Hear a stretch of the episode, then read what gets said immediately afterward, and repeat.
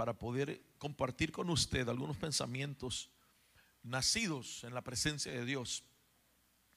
Y quiero, amados hermanos, que me acompañe al Salmo capítulo 1, un salmo muy conocido, capítulo 1, del verso 1 al verso 3. Amén. Y quiero este tomar estos minutos restantes para poder compartir con ustedes algunas cosas que hemos estado viendo en visión y entendiendo más y más mientras vamos evolucionándonos, no solo como iglesia, pero también como cuerpo de Cristo que somos. Amén. Eh, en el Salmo capítulo 1, del verso 1 al verso 3, si usted lo tiene puede decir amén. Esta semana estuvimos eh, en casa, eh, estuvimos trabajando, no estuvimos aquí el miércoles, estuvimos conectados, pero le doy gracias al Señor porque sabemos que hay un liderazgo maravilloso, un equipo aquí que se queda cuando no estamos y hacen un trabajo excelente, amén en casa la presencia de Dios era muy maravillosa también. Y quiero decirles, hermanos, que estamos muy bendecidos a causa de eso. Amén. Gloria a Dios. Salmos capítulo 1, verso 1 al verso 3. Lo tenemos. Dice, bienaventurado. ¿Sabe qué quiere decir bienaventurado? ¿Cómo, Mani? Tres veces bendecido. En otras palabras, bendecido en espíritu, en alma y en cuerpo.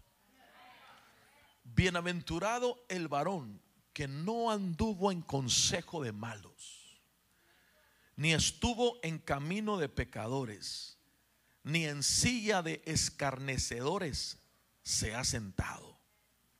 Antes, en la ley de Jehová está su delicia y en su ley medita los domingos. ¿Cómo dice? De día y de noche. ¿Habrá alguien así aquí? Ahora, yo le decía a mis amados en la mañana, no estamos sirviendo a Dios en vano. Porque si estamos deleitándonos en su presencia, si estamos meditando en su palabra, tiene que haber una, una recompensa de parte de Dios. Y ahí viene en el verso 3. Mire, y será como el árbol plantado junto a arroyos de aguas o corrientes de aguas que da su fruto en su tiempo y su hoja no cae y todo lo que hace prospera. Ahora, ¿por qué me impacta eso? Porque esto lo individualiza Dios conforme a la relación que cada uno tenemos con Él. Cada uno tenemos un su fruto. Cada uno tenemos un su tiempo. Y cada uno tenemos un su hoja que no cae. Entonces, aquí vamos a tratar de llegar en el nombre del Señor a esto, porque este es el final de la prédica. Amén. Yo quiero que después veamos algo aquí. Dice otra vez, será como árbol plantado junto a arroyos de aguas, junto a corrientes de aguas, que da su fruto en su tiempo y su hoja no cae y todo lo que hace prosperará. Diga conmigo, continuidad. En el espíritu, en el reino, hay algo llamado continuidad. En otras palabras, no es que me va bien un día y otro no. Así no funciona el reino. El reino opera y funciona con una continuidad. El reino no va al revés, va progresando de reino, de gloria, perdón, en gloria y de poder en poder. ¿Cuántos dicen amén? Vamos a orar, vamos a darle gracias al Señor. Padre, gracias te damos por tu palabra. Pedimos Dios que nos hables, que nos ministres y que nos enseñes, Señor, lo que has revelado a tu siervo. Te pido, Señor, que hables a través de mi vida a todos nosotros, que juntos, colectivamente, como una iglesia, como una familia de fe, seamos dimensionados y bendecidos por tu palabra. Tu palabra que da vida, da gozo, da alegría, trae paz, felicidad, restaura, libera y hace, Señor, todas sus funciones, Señor. Te damos a ti la gloria en Cristo Jesús. Amén y amén. Ahora antes de que se siente, diga conmigo estas palabras, rompiendo los paradigmas. Otra vez, rompiendo paradigmas para poder avanzar en el reino. Amén. Dígale a su vecino, es, es tiempo de avance. Dígale, dígale. Amén. Tome su lugar. Dios les bendiga. Rompiendo paradigmas para avanzar en el reino. No supe qué otra palabra ponerle. Es clara, es fácil, sencilla, pero poderosa. Rompiendo paradigmas para avanzar en el reino. Primeramente quiero empezar esta mañana definiendo ¿Qué es un paradigma? Porque quizás nosotros, ¿verdad? Tengamos diferentes definiciones, pero vamos a ir a la definición más, más clara esta mañana o esta tarde para poder entender qué es un paradigma. Si usted me mira aquí abajo es porque quiero ponerme más personal con usted. Amén. No subió el pastor al altar. ¿Qué traerá? La típica de la iglesia latina, ¿verdad? Por ahí el Señor me, me lo sopló, por eso se lo digo. ¿Qué es un paradigma? Un paradigma, yo puse acá, es un grupo de pensamientos, ideas y teorías que han sido establecidas en la mente de un hombre o una mujer que ha sido establecido a causa de estar escuchando algo repetidamente. Okay, voy a repetirlo.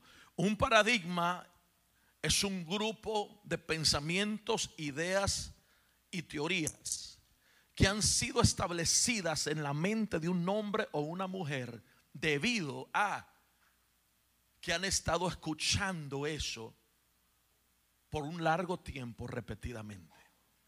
Ahora, la mayoría de las veces, lamentablemente, estas ideas, estos pensamientos, estas teorías no son necesariamente ciertas. Pero al pasar del tiempo, por causa de estar estableciéndose en nuestras mentes, se hacen parte de nuestros pensamientos y acciones que el hombre de pronto empieza a vivir. Esto para nosotros es muy importante porque hay muchos que cargan paradigmas que han sido establecidos, esos paradigmas desde una pequeña edad, desde chiquitos. Fueron establecidos con paradigmas. No vas a poder. No sé por qué naciste. Tú nunca lo vas a lograr. Etcétera, etcétera, etcétera. Bloques y paradigmas que son puestos en la mente del ser humano con el fin de descapacitar a la persona para que no pueda avanzar en la vida. Viven mientras otros con paradigmas solo existen. Entonces, cuando yo empiezo a mirar esto acerca de los paradigmas espirituales, escuche esto, me doy cuenta que el ministerio de nuestro Señor Jesucristo se dio el tiempo para confrontar los paradigmas que la gente cargaba en el tiempo de su ministerio. Me doy cuenta, amados hermanos, que Jesucristo vino a romper paradigmas que habían sido establecidas, oiga esto, por la religión y por la cultura judía en ese tiempo. Cuando llega Jesús se da cuenta que hay paradigmas que habían sido puestos sobre el pueblo a través de la religión, a través del fariseísmo, a través, amado hermano, de la cultura, a través, hermano, del judaísmo. Y cuando llega Jesús, se da cuenta que esta gente le es imposible adaptar la cultura del reino si primero no remueve, Jesus, lo que un sistema, hermano, estableció en sus mentes. Cuando llega Jesús, empieza a confrontar a todo hombre que él, hermano, iba a dimensionar. Diga conmigo, dimensionar. Lo confronta primero en su mente, en su pensar, en su pensamiento, en su forma de, de vivir. Los confronta porque él no puede establecer su mente sobre una mente que está cautiva por un pensamiento erróneo. Por lo tanto, viene y empieza a confrontar estos paradigmas y en Mateo, por decir, capítulo 5, verso 38, un ejemplo, Jesús viene y dice, oíste que fue dicho, ojo por ojo, diente por diente. Se estableció en tu mente esto desde pequeño. Creciste con este pensamiento. Déjeme trasladarlo a un latino. Has oído, no te dejes me la van a pagar. No sabieron, no saben con quién se metieron. Te metieron eso en tu mente, es un paradigma que el reino de Dios no puede establecerse en una mente que todavía está siendo poseída por un pensamiento erróneo. Y ese pensamiento erróneo, ese sistema de ideas teorías de pensamientos no pueden colaborar con lo que yo cargo en el reino. Oíste que dijeron ojo por ojo, diente por diente, pero yo os digo.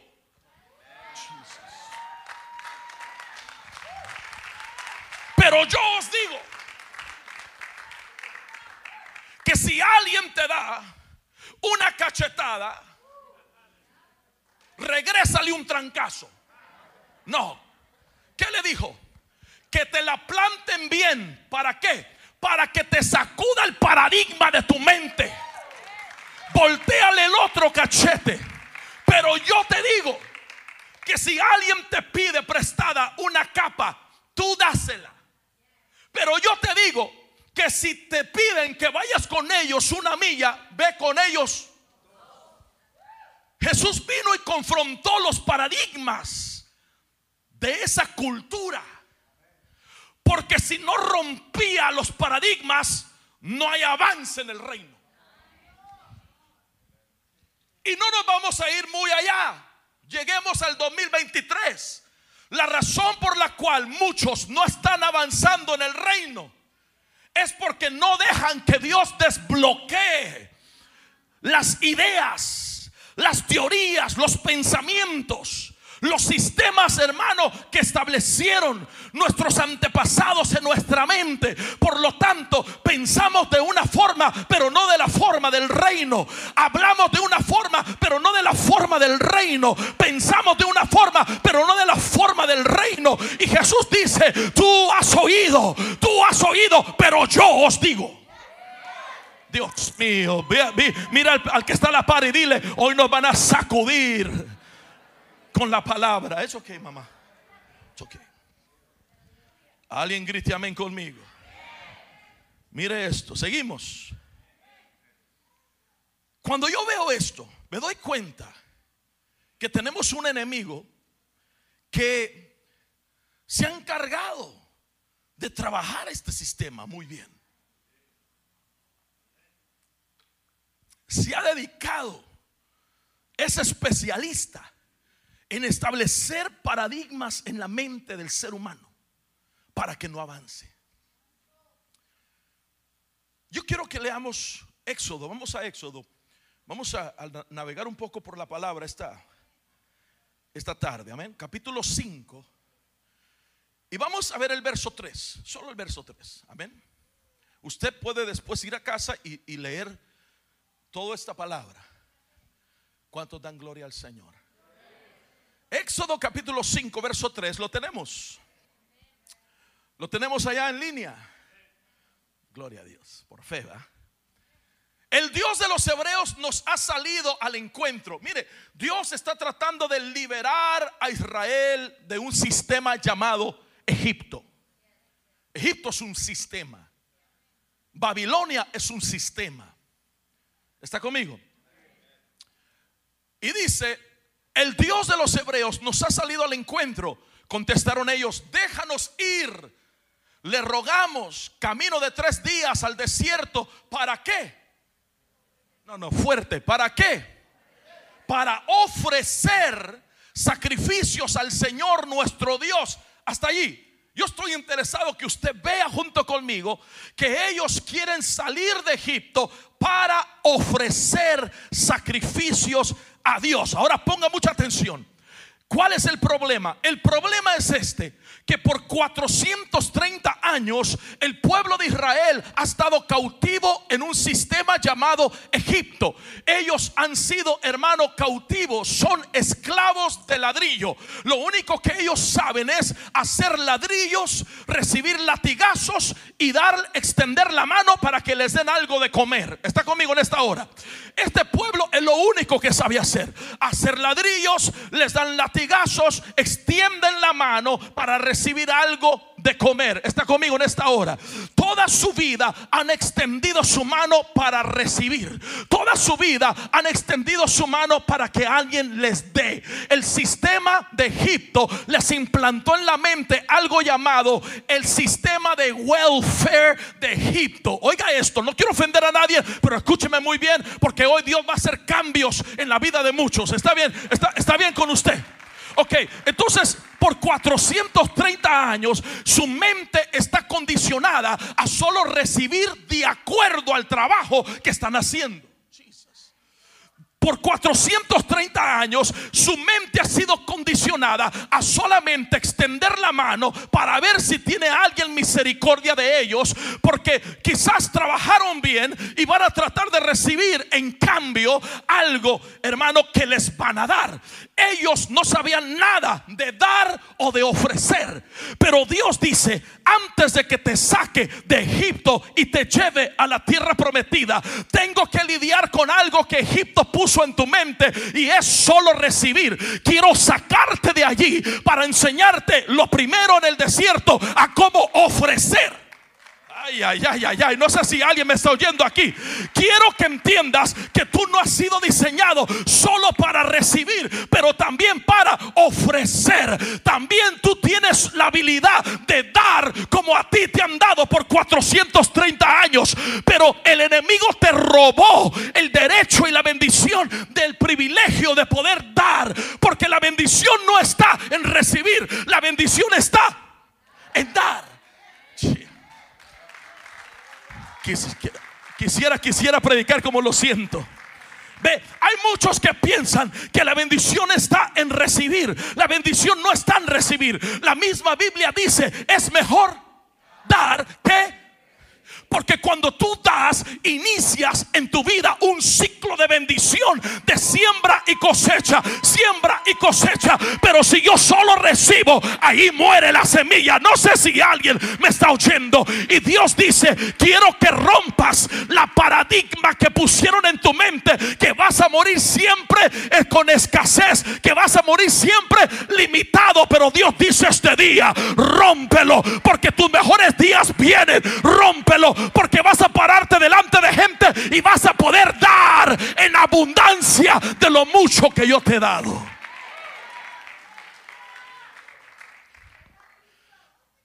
Sácalos para qué? Para ofrecer. ¿Me da permiso?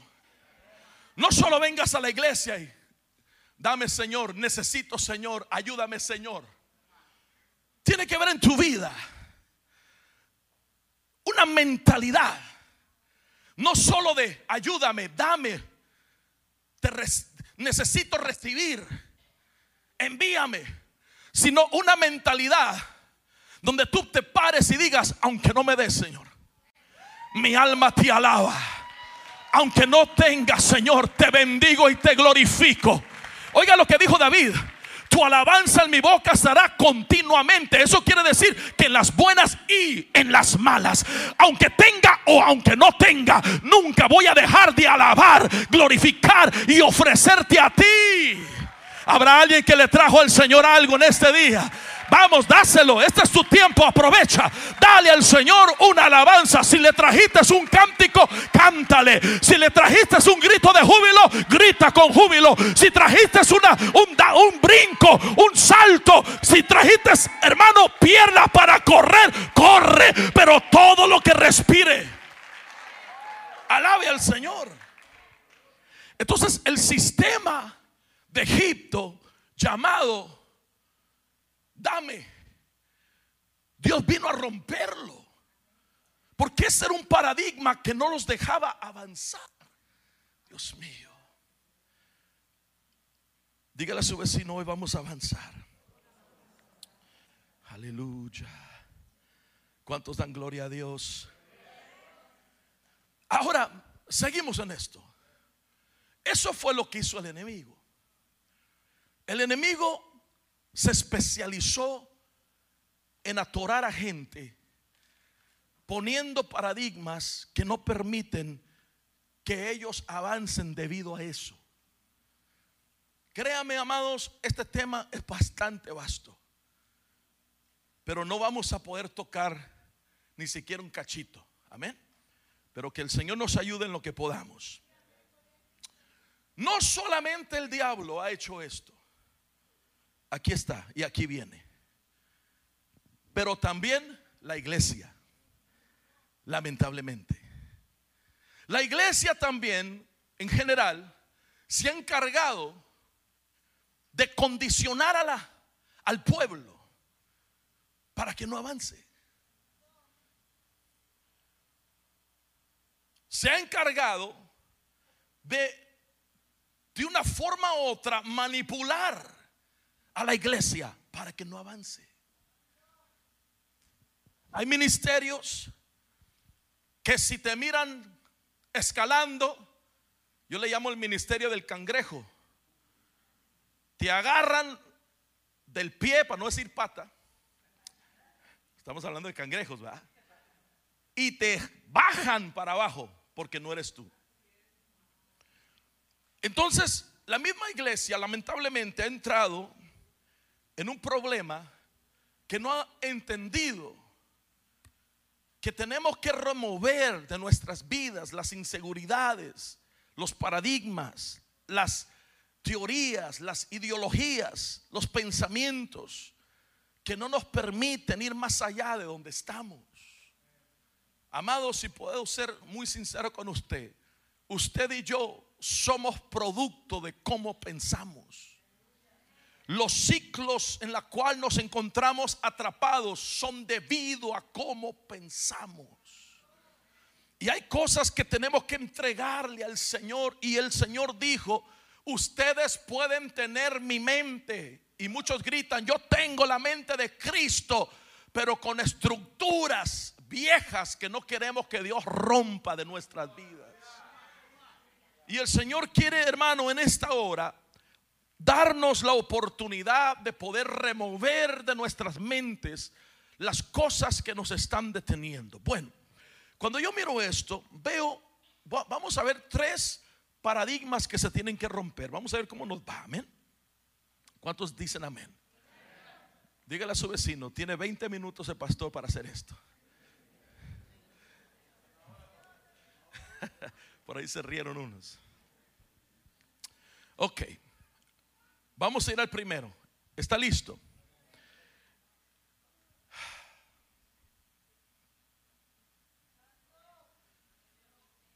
Voy a empezar el primero con una experiencia que acaba de tener. Da permiso. Estamos platicando a esta hora. Sentado entre varios pastores una persona me dice, un pastor me dice, yo sigo a su hijo Joshua en las redes sociales, me dice. Oh, sí, le digo. Sí, me dice, yo lo sigo. Pero después dice, pero tristemente, su iglesia solamente va a poder dimensionar a gente con el apellido jurado. Y yo le dije, espérate, ¿qué dijiste? Me dice, sí, es que yo lo veo y veo que está predicando y, viaja con usted. Pero lamentablemente, iglesias así solamente promueven al apellido. La gente, si no es familia, nadie surge. Y yo le dije, ¿tú sigues a mi hijo Joshua? Sí. Entonces no sigues a mis otros hijos espirituales, le dije. Y se conmovió y dice, ¿cómo? Le dije, ¿tú crees que Joshua es el único en el ministerio que Dios está usando? Estás equivocado. Antes que hubiera un Joshua, ya habían varios hombres y mujeres de Dios en la iglesia que Dios está levantando y Dios está usando de una forma poderosa. Y le dije, y te quiero dejar saber, Legacy no es de la familia jurado. Legacy le pertenece al cuerpo de Cristo. Y Dios está levantando a hijos y hijas en este tiempo que Dios está usando de una forma poderosa. Se quedó el hombre sacudido, hermano. Porque esto no se trata de una persona, se trata de un cuerpo. Legacy no es legacy jurado. Es legacy church donde usted, sus hijos y los hijos de sus hijos, yo, mis hijos y mis nietos y después mis bisnietos serán juntos, hermano, unidos para la gloria del Padre, donde Dios los va a levantar de una forma poderosa. Y yo le dije, sí, hombre, tú no conoces entonces lo que está sucediendo. Y, decía esta persona, pero ¿cómo, cómo? A ver, explícame. Digo, mira, yo cuando estoy en México echando fuera un demonio, mis hijos espirituales están en California echando fuera demonio. Yo le dije, yo estaba en Chino Hills el otro día orando por el cáncer de un hombre cuando el pastor, un hijo espiritual mío, estaba en el hospital UCI orando por el cáncer de una mujer. Ambos fueron sanados. ¿Cómo está eso? Hay un manto profético y el manto profético está cubriendo a toda una familia. Alguien grite amén a eso. Entonces, ¿cuál es el paradigma número dos? Ahí le va. Quiero que usted escuche que usted no es parte de un lugar que solamente le vamos a dar special treatment. Pero sí se requieren ciertos alineamientos, como todo. Elías le dijo a Eliseo, sígueme si tú me sigues y me ves cuando yo me vaya, entonces va a caer sobre ti esto. Porque todo lo que das fácilmente, fácilmente se pierde. Número uno. Y esto es algo que el Señor en estos días me estuvo ministrando y quiero darle a conocer lo que vamos a hablar. ¿Está listo? Ok, vaya escribiendo si está escribiendo, gloria a Dios. Nosotros debemos de saber la diferencia entre lo que es un sucesor y un sinergismo. Eso es número uno.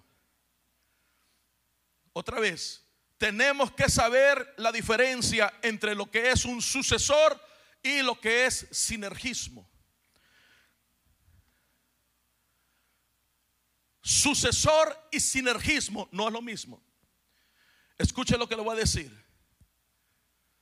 Esta generación no quiere esperarse a que alguien se muera para recoger su manto.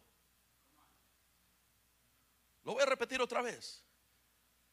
No es justo que esta generación con tanto potencial se tenga que esperar en línea hasta que se muera el que carga el manto. Y el paradigma que nos han puesto a nosotros es, se tiene que morir primero para recoger el manto que el que, el que tenía. Y la Biblia en el nuevo pacto no me enseña eso. Escuche, yo sé que está escuchando.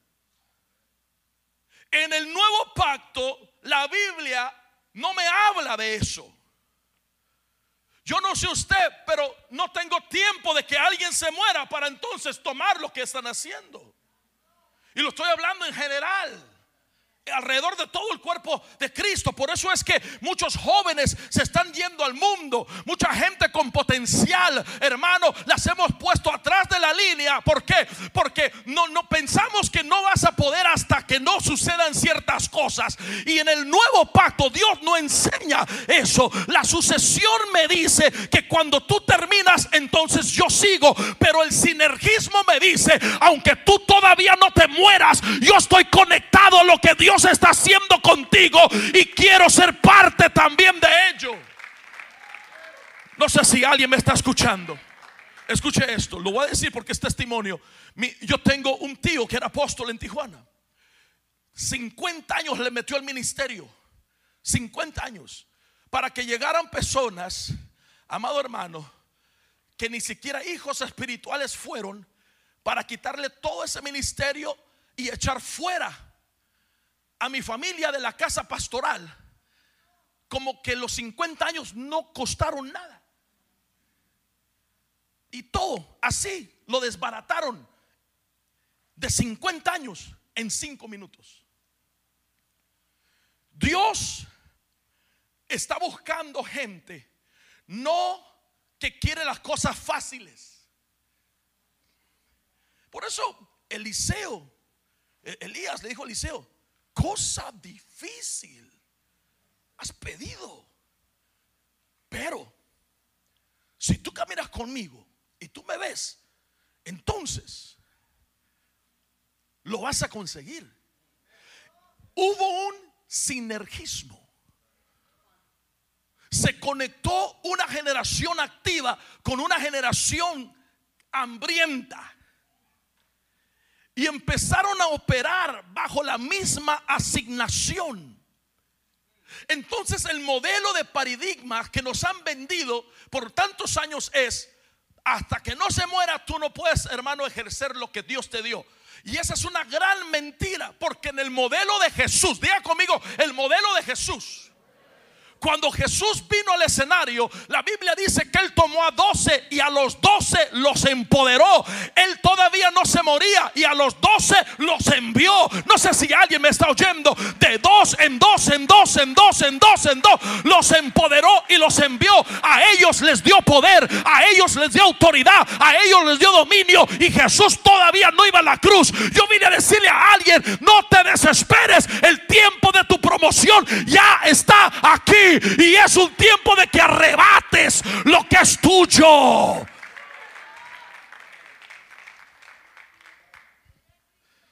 Habrá alguien que está oyendo esta palabra. Habrá alguien que le importa esta palabra. Hay una generación hambrienta. Y yo le vine a decir que sinergismo espiritual es lo que esta generación está clamando a recibir.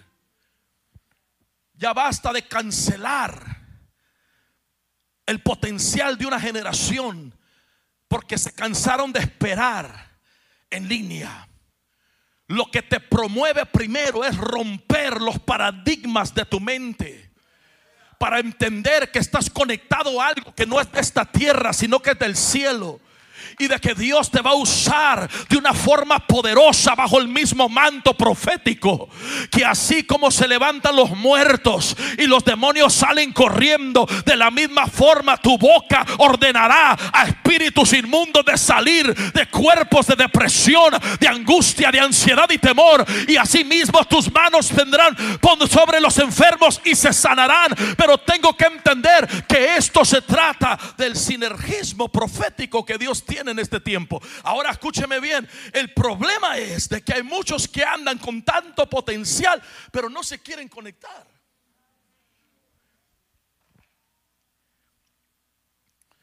Tú sabes que hay jóvenes que tienen la capacidad de pastorear a cinco mil personas. ¿Dónde están los jóvenes? Amén. Uno, dos.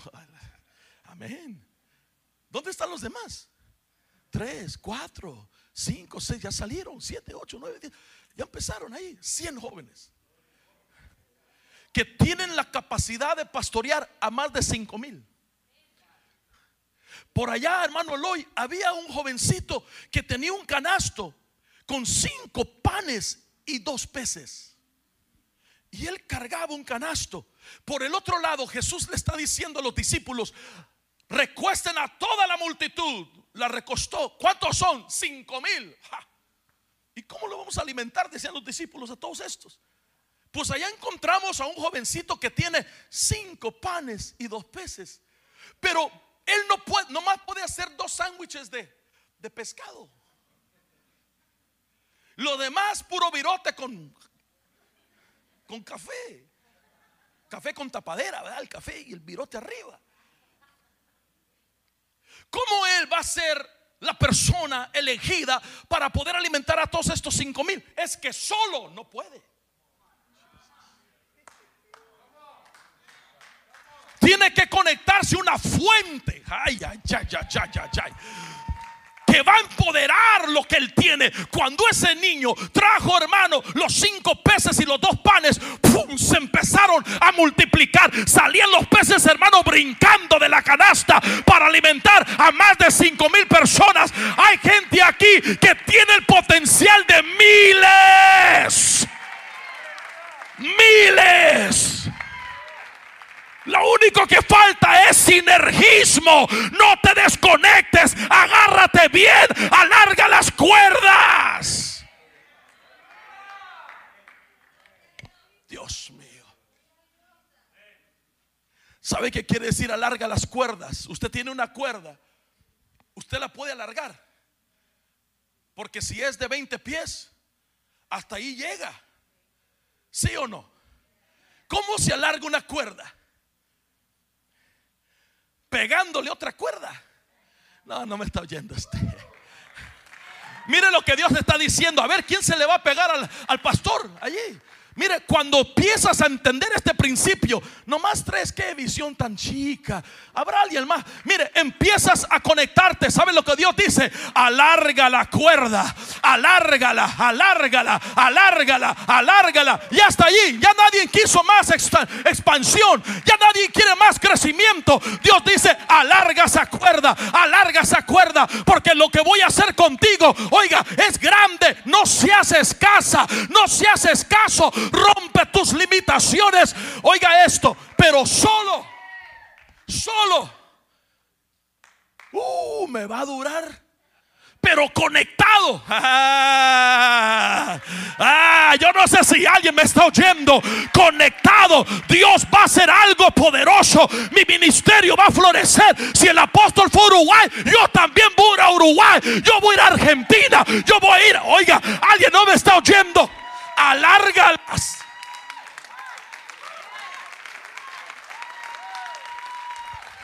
Alábale si puedes. Alábale si puedes. Sacúdete en el espíritu y di: Viene el tiempo de ensanchamiento. Viene el tiempo de romper limitaciones. Viene el tiempo donde Dios me va a llevar más allá de mi paradigma.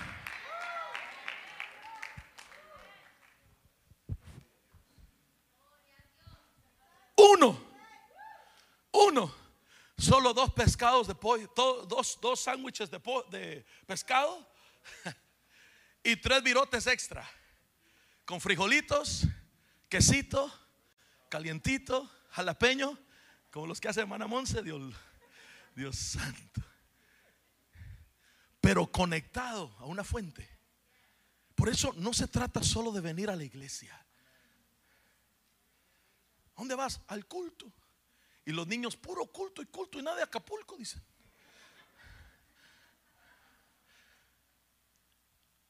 Necesito dejar que Dios empodere lo que cargo por dentro. Aleluya.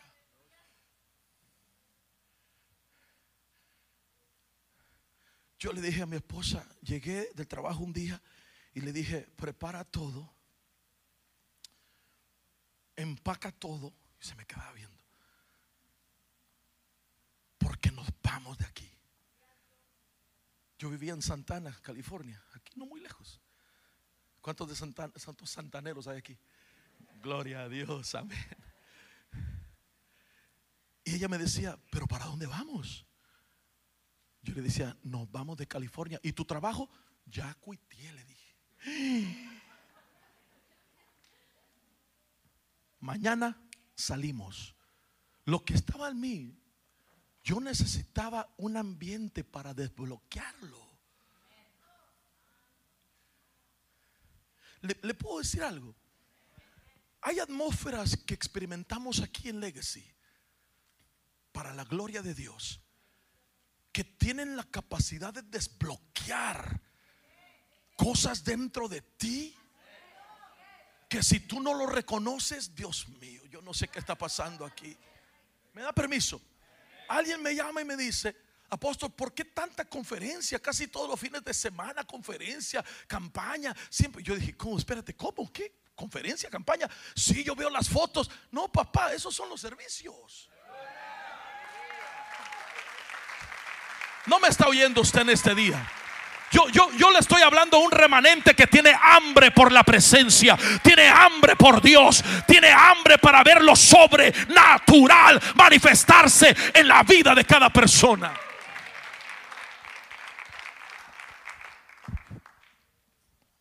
Un joven sin explotar su potencial. Dicen los estudiosos que era un guerrero y estaba a, lo lejos viendo a Sansón sin ojos, pero con el pelo ya creciéndole de nuevo. Y lo veía. Y dicen los estudiosos que él siendo un futuro guerrero, veía a otro guerrero que había caído. Oiga, él tenía la fuerza, pero el joven tenía la visión. Y si acercas con Sansón, y, le dice a Sansón, ¿cómo te puedo ayudar? Sansón, sabiendo su asignación de su llamamiento, era de matar a filisteos, amado hermano. Dios le había dado la tarea de eliminar a los filisteos y está parado allí Sansón con la fuerza, pero no tiene visión, pero se conecta con un joven y le dice, conéctate conmigo y llévame a palpar los pilares del templo. Cuando las manos del niño tocaron las manos de Sansón, oiga, se cayeron los pilares y más de tres mil filisteos murieron. ¿Por qué? Porque hay poder en el sinergismo. Hay muchos que están esperando ah, que se muera Sansón para que pase el manto. Mentalidad de sucesor. Sabe, anoche estaba estudiando y el Señor me, me dio un rema que me moví, hermano, y me fui, lo escribí rápido en mi, en mi esa cosa. Y era de Jacob. Pastor, ustedes predíquenlo. Jacob llegó con su padre, vestido de Saúl. Lo olfateó y dijo: ¿Eres Jacob o Esaú? Entonces hay un olfato de contrabando. No, me voy a meter allí, no me voy a meter. Vamos, vamos, vamos, es que esto está tremendo, ¿sí o no? Mire lo que dice el Salmo 145, verso 4. Lo voy a leer en la versión, creo que la versión Biblia de las Américas. Dice, una generación encomendará tus obras a otra. Aquí dice alabará tus obras. Acá dice encomendará tus obras a otra y anunciará sus proezas. ¿Me da permiso decirle algo? Levante la mano. ¿Le da permiso? Lo que Dios está haciendo contigo no tiene que morir contigo. tiene que ser traspasado. Algo, algo se tiene que traspasar. La Biblia dice, Jeremías 31:13, ya vamos al otro paradigma, pero déjeme terminar con este. Jeremías 31:13 dice, entonces la iglesia se alegrará en la danza, los jóvenes y, y los viejos juntamente. Mire lo que provoca el sinergismo de una generación, amado hermano, joven y una generación vieja. Dice, y cambiaré su lloro en gozo y los consolaré y los alegraré de su dolor. Cuando hay una generación que entiende el sinergismo, se conecta los jóvenes y viejos. Se van a caer las murallas de división generacional y cuando los jóvenes y viejos se conectan, entonces cambiaré tu lloro en gozo y yo os alegraré de tu dolor. Habrá alguien aquí que puede celebrar juntamente con jóvenes y viejos. Alguien puede darle gloria al Señor porque estamos viendo la revolución de un avivamiento en California porque estamos rompiendo rompiendo las barreras. Alguien tiene que decir amén a eso. Esa es la primer paradigma que tenemos que romper. Número dos. ¿Cuántos dan gloria al Señor? Número dos. Quiero empezar diciéndolo de esta manera. Hay, hay una mentalidad que se puso en las iglesias que tengo que estar batallando toda mi vida.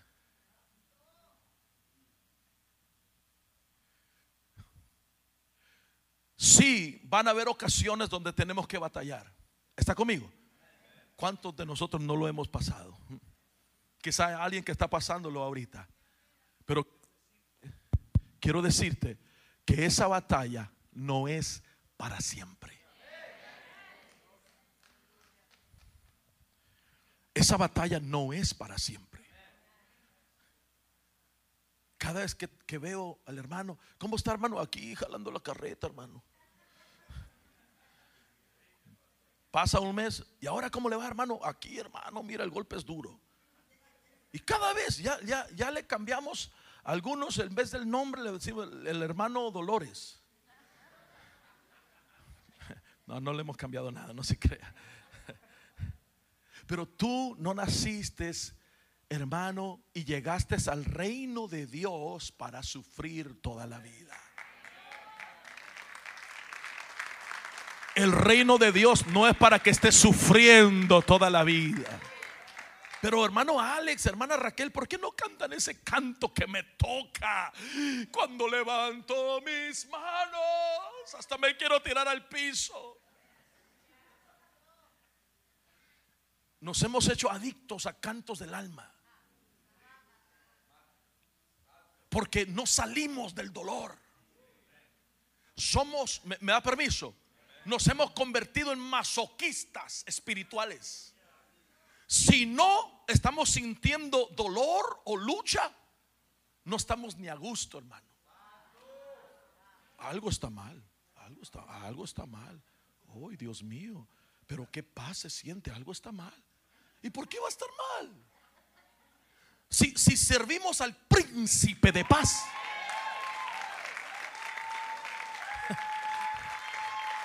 Yo no sé si alguien me está oyendo. Ok, vamos rápido porque tengo que, tengo, tengo que entrar a esto. Esto se pone interesante. Amén. Entonces, hay, hay, una razón por la cual esto sucede. El enemigo es experto en tratar de plantarte un paradigma que siempre vas a estar así, sufriendo toda la vida, amado hermano. Escucha esto. El enemigo sabe que si no te elimina en tu temprana edad espiritual, te vas a convertir en una amenaza por el resto de tu vida a su reino. Y sabe que muchos de nosotros ya brincamos ese tope.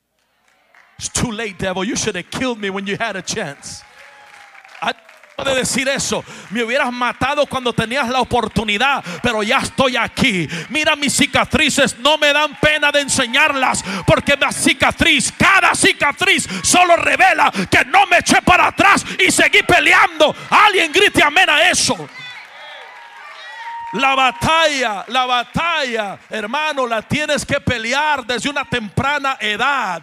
Tienes que saber que el enemigo tiene un plan para destruirte, pero tienes que levantarte en el nombre de Jesús, porque si no te levantas, toda tu vida va a ser, hermano, de sube y baja, sube y baja, sube y baja. Tienes que ver un momento donde te tienes que parar y tienes que decir, Goliat, tú sabes que yo maté un león, tú sabes que yo maté al oso y tú también en el nombre de Jehová de los ejércitos. Tiene que ver algo en ti que te impulsa a seguir peleando por tu promesa, por lo que has creído. Yo, yo, yo creo con todo mi corazón que el león y el oso fueron tácticas del enemigo que Dios permitió en la vida de David por el lado de Satanás para eliminarlo en una temprana edad, pero por el lado de Dios, para entrenar a David y prepararlo para lo que venía a su vida. Jesus. Por eso, amado, el faraón, cuando se apareció Moisés, empezó a matar a los niños. ¿Por qué? porque le tenía miedo a los niños. No, porque si no los agarra en una, en una temprana edad de su infancia, se convierten en la peor pesadilla del enemigo. Por eso no dejes de pelear. Sigue perseverando. Si no puede decir amén, levanta la mano. Si no puede levantar la mano, mueve el dedo gordo del pie. Pero haz algo, hermano que el diablo vea que he peleado lucha, prueba y dificultad, pero todavía estoy aquí. ¿Por qué? Porque estoy creyendo que mis mejores días y mis mejores años están por venir. A alguien dele un marrazo a esa paradigma y diga, hay algo mejor detrás de esta mentalidad. Aleluya. Alguien grite amén a eso. Dígale a su vecino, ayúdeme a predicar. Dígale a su vecino, tu batalla hoy no está conectada a tu ayer. Está conectada a tu mañana. Dile, dile, dile, tu batalla de hoy no está conectada a tu ayer. Está conectada a tu mañana. Sigue adelante. Alguien levanta el marro profético. Vamos, así, así. Dígale, voy a, derribar este paradigma que me está diciendo que voy a sufrir toda la vida, que voy a llorar toda la vida, que nunca voy a cambiar, que siempre seré el mismo, que nunca voy a hacer cambios. Reprendo al diablo. Ahora derriba ese paradigma. Paradigmas que dicen nadie te va a amar Cometiste un error y así nadie te va a querer. Todas las hermanas solteras levanten la mano y que la cámara pase este altar, este santuario, porque Dios dice, soy el Dios de oportunidades. Soy el no, no me está oyendo, soy el Dios de oportunidades. Si alguien no te quiso, hay un príncipe que te va a recoger. Hay alguien que va a decir, yo te voy a amar como otros no te aman.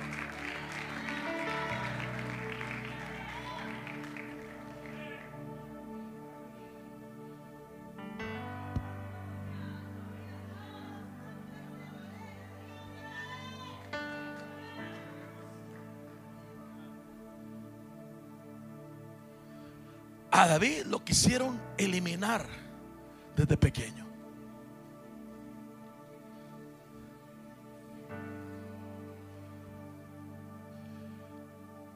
En pecado me concibió mi madre.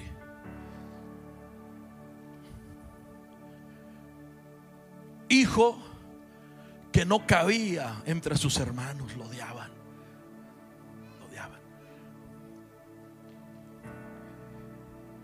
Menospreciado allá, lo tenían cuidando las ovejas. Entonces, cuando Dios lo va a dimensionar, ponga atención a esto. Dios utiliza una batalla para dimensionarlo. Ah, es que yo pensaba que iban a venir a tocarme la puerta y entregarme un premio. Congratulations bienvenido al próximo nivel. No, el que toca la puerta es un gigante. Las batallas revelan que estás a punto de ser promovido. Y cuando lo envían al campo y lo miran, ¿sabe lo que hizo Saúl? ¿Qué hizo Saúl? Ayúdame. Lo vistió de su vestimenta, de su armadura. David. Ahí David se puso el casco, se le enchuecó el casco, pues le quedaba muy grande. Le pusieron todo, la armadura de Saúl, el primer cholo de la Biblia, Saúl, caminando, hermano, así bien guandajón, se le caía la armadura. ¿Y sabe qué dijo David? Yo no puedo caminar con esto. Y Dios puso en el corazón de David que se quitara una armadura que no era de él. Jesus. Y muchas veces nos hemos dejado vestir. Ahí está. ¿Por qué tan defensiva?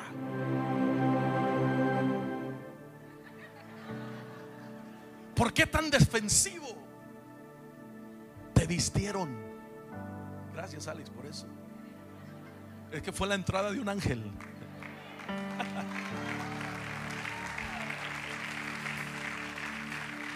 ¿Quién te vistió? Esa es la pregunta. ¿Quién te vistió? Y estamos tratando de pelear batallas con vestimentas que alguien nos puso. Y sabe que Dios le dijo a David, quítatela. No es tuya esa vestimenta, quita, despójate del, del hierro. El hierro significa juicio.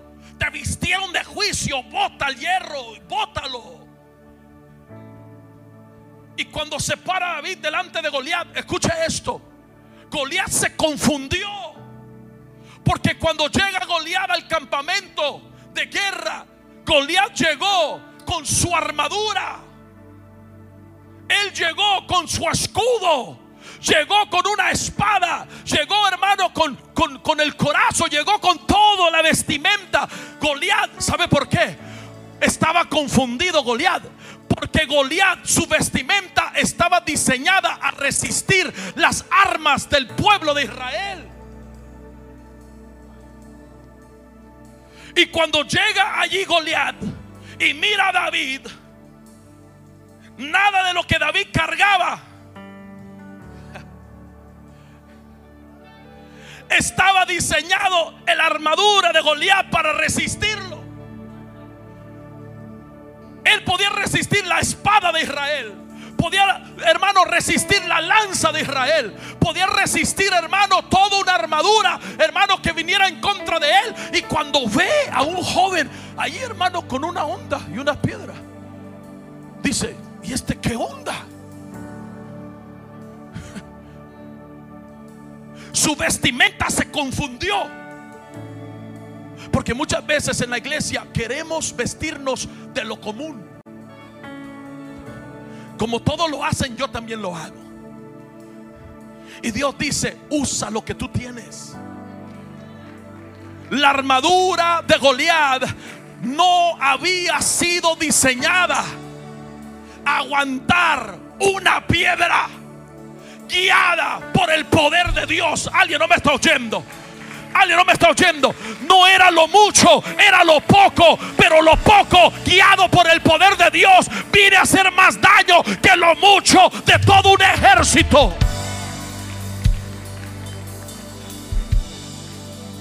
Goliat se confundió. ¿Y qué viene este muchacho a mí como si yo fuera perro? Así dijo. Pero él no sabía que lo que cargaba David nunca estuvo en la cabeza del que diseñaba la armadura del gigante. Y yo vine a decirle a alguien, vas a confundir a tu gigante. Eso para, para Goliat era algo nuevo. Como este viene conmigo con una onda y una piedra? Míralo, empezó a burlar de él. Pero él allí parado, en la burla parado, hermano, en el menosprecio parado. Todos se reían de él, pero él bien parado. Y Dios te dice, quédate bien parado. Aunque se rían, quédate bien parado. Aunque se burlen, quédate bien parado. Tú no quites tu postura, quédate bien plantado. Porque la armadura del enemigo no es diseñada a resistir el poder que lleva la piedra. Alguien tiene que gritar en esta hora, hay poder.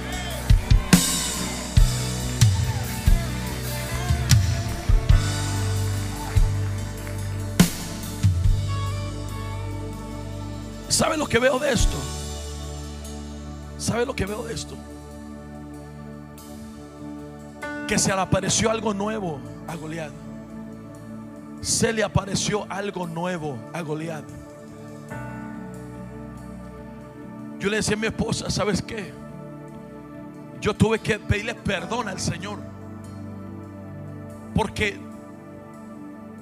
uno oye testimonios y uno quiere copiar. Ah, sí a las 3 voy a hacer esto, a las 4 de la mañana esto y a las 5 esto. Gloria a Dios. Y el Señor me decía, lo que estás haciendo no te funciona. Porque yo no te dije que lo hicieras, usa lo que tú tienes. Empecé a cambiar mi estrategia de oración.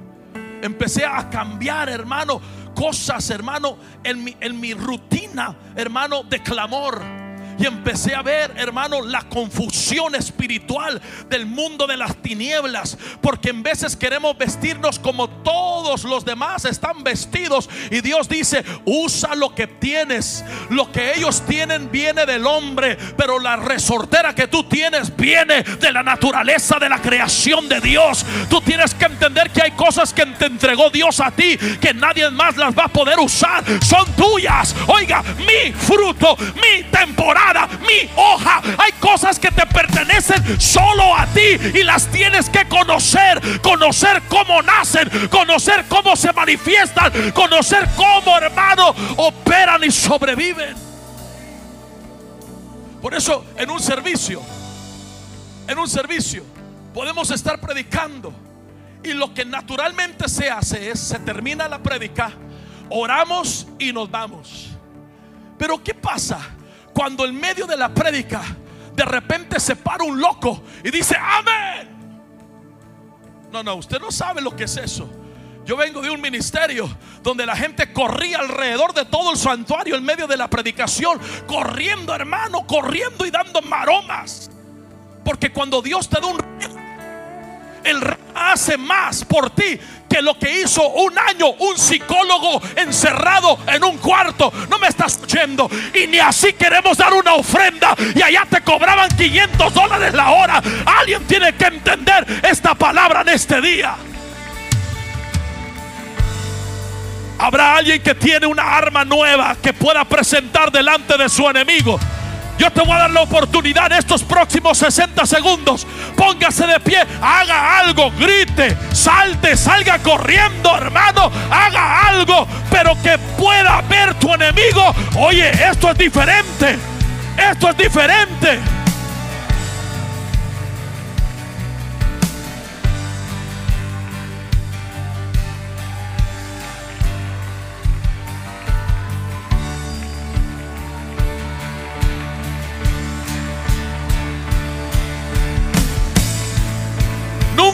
Visto correr, nunca lo había visto gritar, nunca lo había visto danzar. Mira, mira, mira, algo está pasando en su interior. Sí, se están rompiendo paradigmas que me han estado cautivando y manteniéndome privado de mi bendición.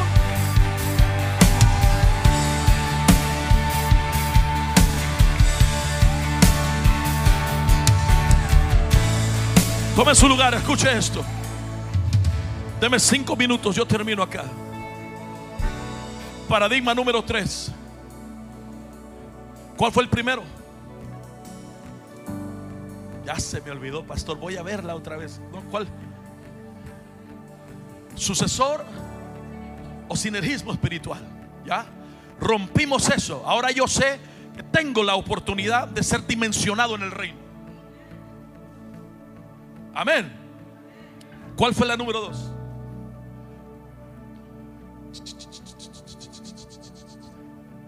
Ahorita la terminamos. No se la di. ¿Ah? ¿Cómo le pusimos? No le pusimos nombre. ¿Ah? Otra vez, hija.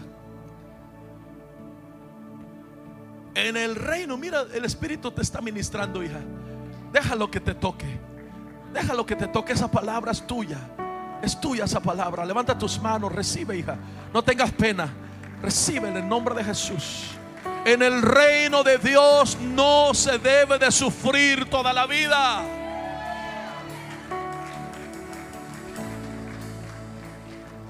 Dios lo hace y permite para que crezcamos, pero no es siempre toda la vida estar lo mismo, lo mismo, lo mismo, lo mismo.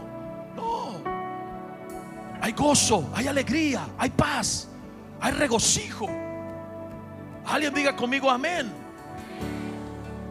Le está hablando a alguien que tuve a su esposa cuatro años enferma detrás de una oficina sin congregarse. Le está hablando a alguien que me pusieron en la plancha de la, operación del hospital, hermano. Y yo les dije, no me duerman, quiero ver ese tumor cuando lo saque. Porque quiero profetizarle. Le está hablando a alguien que sabe lo que es vivir homeless, sin casa, con toda y familia por dos años. Está hablando a alguien que tuvimos que irnos a, cama sin comer muchas noches. Amado, pero no siempre es así. Hay aflicciones que no vienen por oración y ayuno. Hay aflicciones que vienen, perdón, hay glorias que vienen por aflicciones.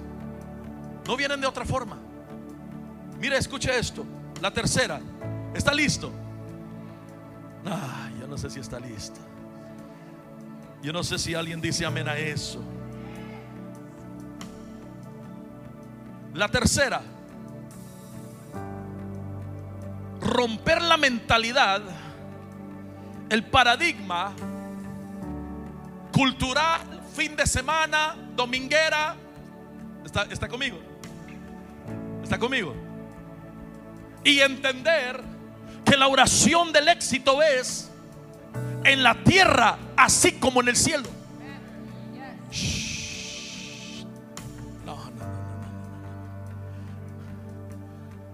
La oración que Jesús enseñó fue, cuando ores, ora así. Y nos han puesto un paradigma religioso. Padre nuestro que estás en los cielos, santificado sea tu nombre, venga tu reino. Y, casi como hasta memes han hecho de eso. Padre nuestro que estás en los supercielos, no, o sea, y empiezan los memes, paradigmas que deshabilitan el poder de lo que Jesús enseñaba. ¿Y sabe lo que él dijo? Así en la tierra como en el cielo. Hágase tu voluntad en la tierra como en el cielo. En el cielo, Shirley, no hay escasez. En el cielo no hay enfermedad. Mercy, en el cielo no hay depresión. Entonces en la tierra yo no quiero vivir un evangelio deprimido, quiero vivir un evangelio en la tierra como si estuviera en el cielo. Ahora escuche bien porque eh, lo que le quiero decir es esto. Eso quiere decir que en el cielo no hay temporadas.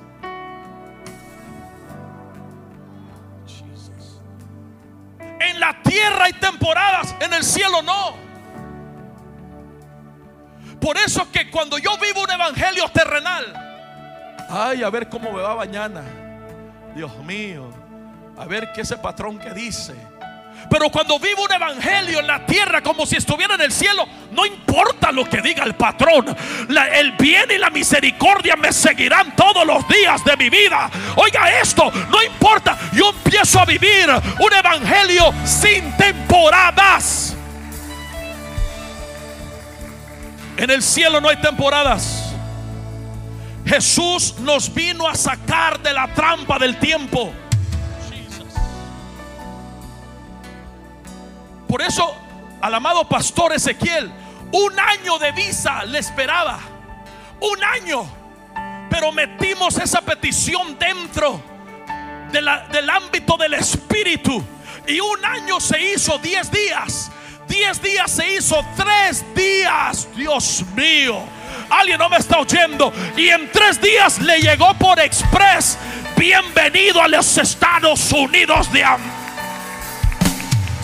Yo le vine a hablar a alguien que en el cielo no hay temporadas. Todo lo que pidas en mi nombre, yo te lo daré. Clama a mí, yo te responderé. En el cielo no hay verano, no hay otoño, no hay invierno. Escucha esto. Rompe esa mentalidad. Es que soy latino. Rompe esa mentalidad. Tu ciudadanía está en dónde? En el cielo. La economía del cielo nunca está abajo. ¿Saben lo que dijo el hijo pródigo cuando estaba en la posilga? El hijo pródigo dijo, volvió en sí y dijo, ¿qué estoy haciendo aquí?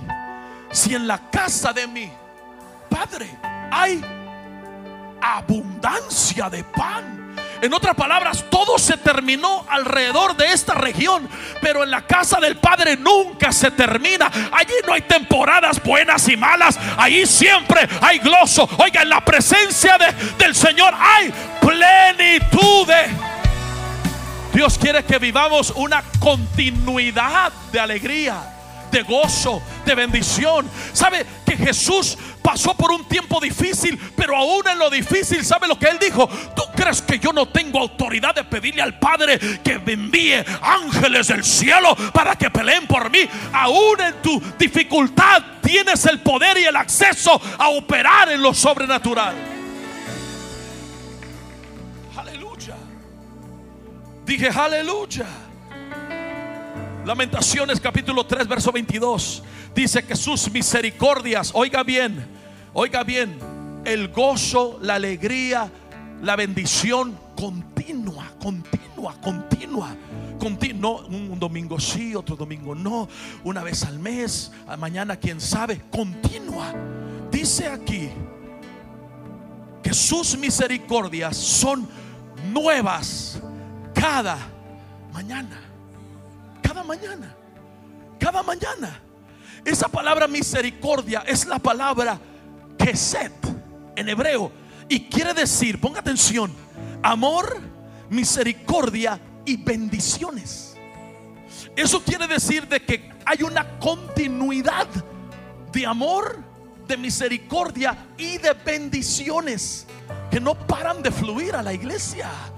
Lo que pasa es que nosotros nos desconectamos saliendo de aquí y nos vemos hasta el otro domingo. Y durante la semana pasamos, hermanos, peleando, guerreando, hermanos, desiertos y todo. No, saliendo de aquí, no te, no te desconectes. Quédate conectado a la continuidad del reino. Porque ahí es donde Dios tiene gozo, alegría, paz, bendición. El nuevo pacto está compuesto, hermano, por una bendición que Dios da continuamente. Deme, dos minutos y yo termino. Alguien está recibiendo algo en esta hora. Esta palabra es una palabra más que todo, una palabra profética para toda la iglesia, porque vienen cambios muy drásticos. Yo me quedé patirifuso y patiriquieto cuando llegué a la iglesia esta mañana. Me trajeron un testimonio que me voló la, la tapa, hermano dije, Dios mío, porque hace tres semanas yo le mostré el testimonio a una persona, a esta persona. Y ahora me están mostrando que van detrásito también. Lo creyeron. Dios mío. Mire esto.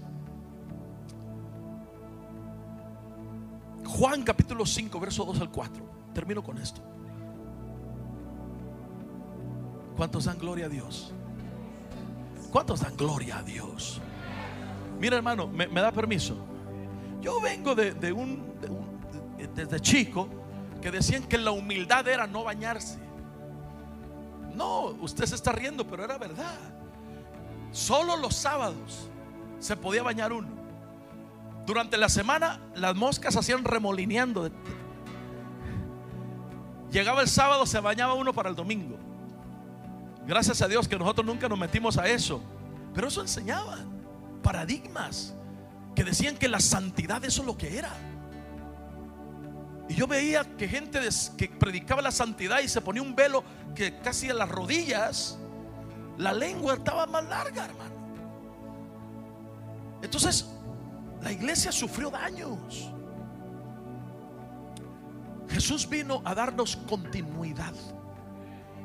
Jesús vino a entregarnos un evangelio donde lo puedes accesar 24 horas al día, 7 días a la semana. Aleluya. Juan capítulo 5, verso 2 al 4. Mire lo que dice acá. Hay en Jerusalén, junto a la puerta de las ovejas, un estanque que en hebreo se llama Bethesda, que tiene cinco pórticos. ¿Cuántos pórticos tiene? Cinco coberturas. Ahí está la cobertura apostólica, profética, evangelística, pastoral y magistral. Este estanque tiene las cinco coberturas sobre ella. Sin embargo, tiene a gente enferma. Verso 3. En estos estaba en el suelo una multitud de enfermos, ciegos, cojos, paralíticos, que esperaban que el movimiento del agua. Verso 4. ¿Por qué? Porque un ángel del Señor descendía de vez en cuando al estanque y agitaba el agua. Y el primero que descendía al estanque después del movimiento del agua quedaba curado de cualquier enfermedad que tuviera. Ponga atención. El ángel del Señor descendía, agitaba el agua y el primero que llegaba era sano. Y después tenían que esperarse otra vez. Uh, hermano.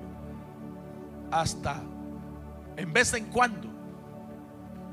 Diga conmigo temporadas. Temporadas de sanidad. Ok, vamos rápido, ya termino con esto. Verso 5. Estaba allí un hombre que hacía 38 años que estaba enfermo. 38 años le falló. Cada año le fallaba, le fallaba, no llegaba, le fallaba. Porque en las temporadas, si no las conoces, se te van. Y mire lo que dice el verso 6. Cuando Jesús lo vio acostado allí y supo que ya llevaba mucho tiempo en aquella condición, le dijo, le dijo, ¿quieres ser? ¿Quieres ser sano? ¿Y qué dice el verso 7? El enfermo le respondió, Señor, no tengo a nadie que me meta en el estanque cuando el agua es agitada. Mientras yo llego, otro baja antes que yo. Verso 8. Jesús le dijo, espérate, déjame llamarle al ángel. Así le dijo. O déjame arrimarte más cerca para que cuando el ángel venga, ¡fum! te metes. ¿Verdad que no dijo eso? Jesús no opera bajo temporadas. El reino no opera dependiente en las temporadas. El antiguo pacto nos revela las temporadas. Jesús viene y nos revela el reino que tiene continuidad.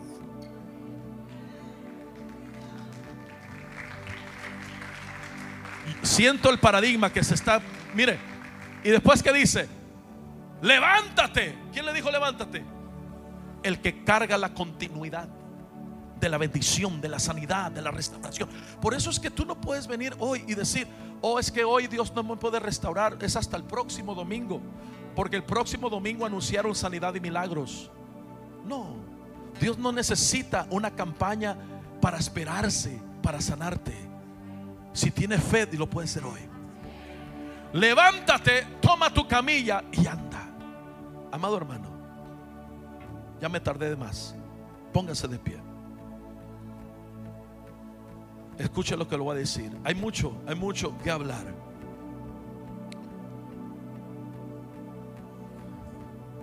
Será como un árbol plantado junto a arroyos de aguas que da su fruto a su tiempo y su hoja no cae. Y todo lo que hace prosperará. Cuando yo me fui a mirar esa palabra que da su fruto en su tiempo, en su tiempo. Es la palabra conectada a la palabra aif en hebreo, que quiere decir el tiempo ahora. ¿Se acuerda, hermano Javo? El tiempo ahora. El tiempo ahora es un tiempo donde Dios se mueve. Nosotros mandamos nuestra fe en el futuro. Yo he orado por gente aquí, hermano, se ha sanado para la gloria de Dios. He orado por otra gente. Cuando termino de orar por ella, me dicen, gracias, pastor. A ver cuando Dios me sana y se van con la misma enfermedad. Yo digo, entonces, ¿por qué oramos? La oración, los milagros, los prodigios, las señales son en el tiempo Aif, en el tiempo ahora. Jesús dijo, viene un día donde ni en este monte ni en Jerusalén adorarán al Padre, sino que los los verdaderos adoradores adorarán al Padre en espíritu y verdad. Pero él dijo, el tiempo viene y el tiempo es. El tiempo viene y el tiempo es. Estoy confundido, viene o es. Las dos cosas. Viene para aquellos que todavía no agarran la onda, aleluya pero es para aquellos que han entendido esta revelación.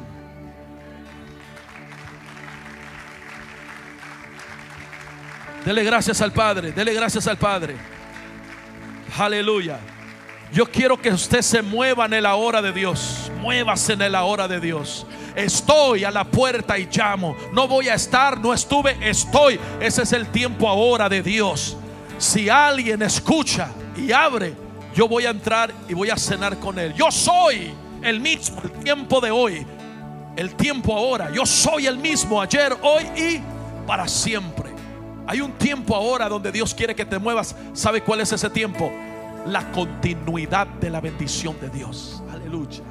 Levanta tus manos, dale gracias al Padre. Yo terminé con esto. Aleluya. Cualquier sea la necesidad en esta hora, no importa. No importa. Dios lo puede hacer. Esto es demasiado que no se puede explicar todo en solamente una administración. Porque hay cosas que no ocurren por falta de inmadurez, hay otras cosas que no ocurren por falta de que están bajo juicio de Dios, hay cosas que no ocurren porque hay falta de fe, pero cuando hay un pueblo que está alineado y busca a Dios y vive una vida de santidad y se mete con el Señor, hermano, Dios hace todo, todo es posible para aquel que lo puede creer. Por eso levanta tus manos en esta hora y dale gracias al Señor. Dale gracias, gracias, gracias, gracias Señor. Gracias Señor.